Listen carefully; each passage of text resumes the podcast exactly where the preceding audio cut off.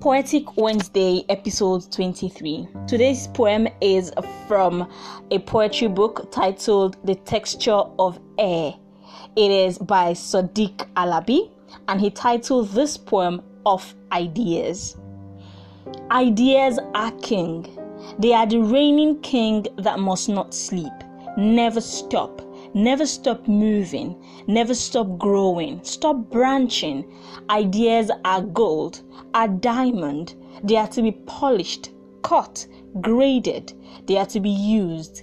Ideas sparkle in the sun. Ideas crush the heat of the sun and roll it into fuel for engines.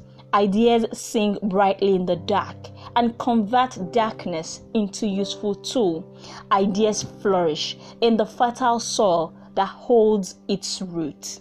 And they do as they do in the fertile minds that detail it. They grow taller and fruity with the rain.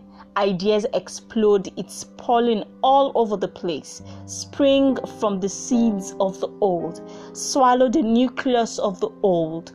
Ideas grow to uproot our world.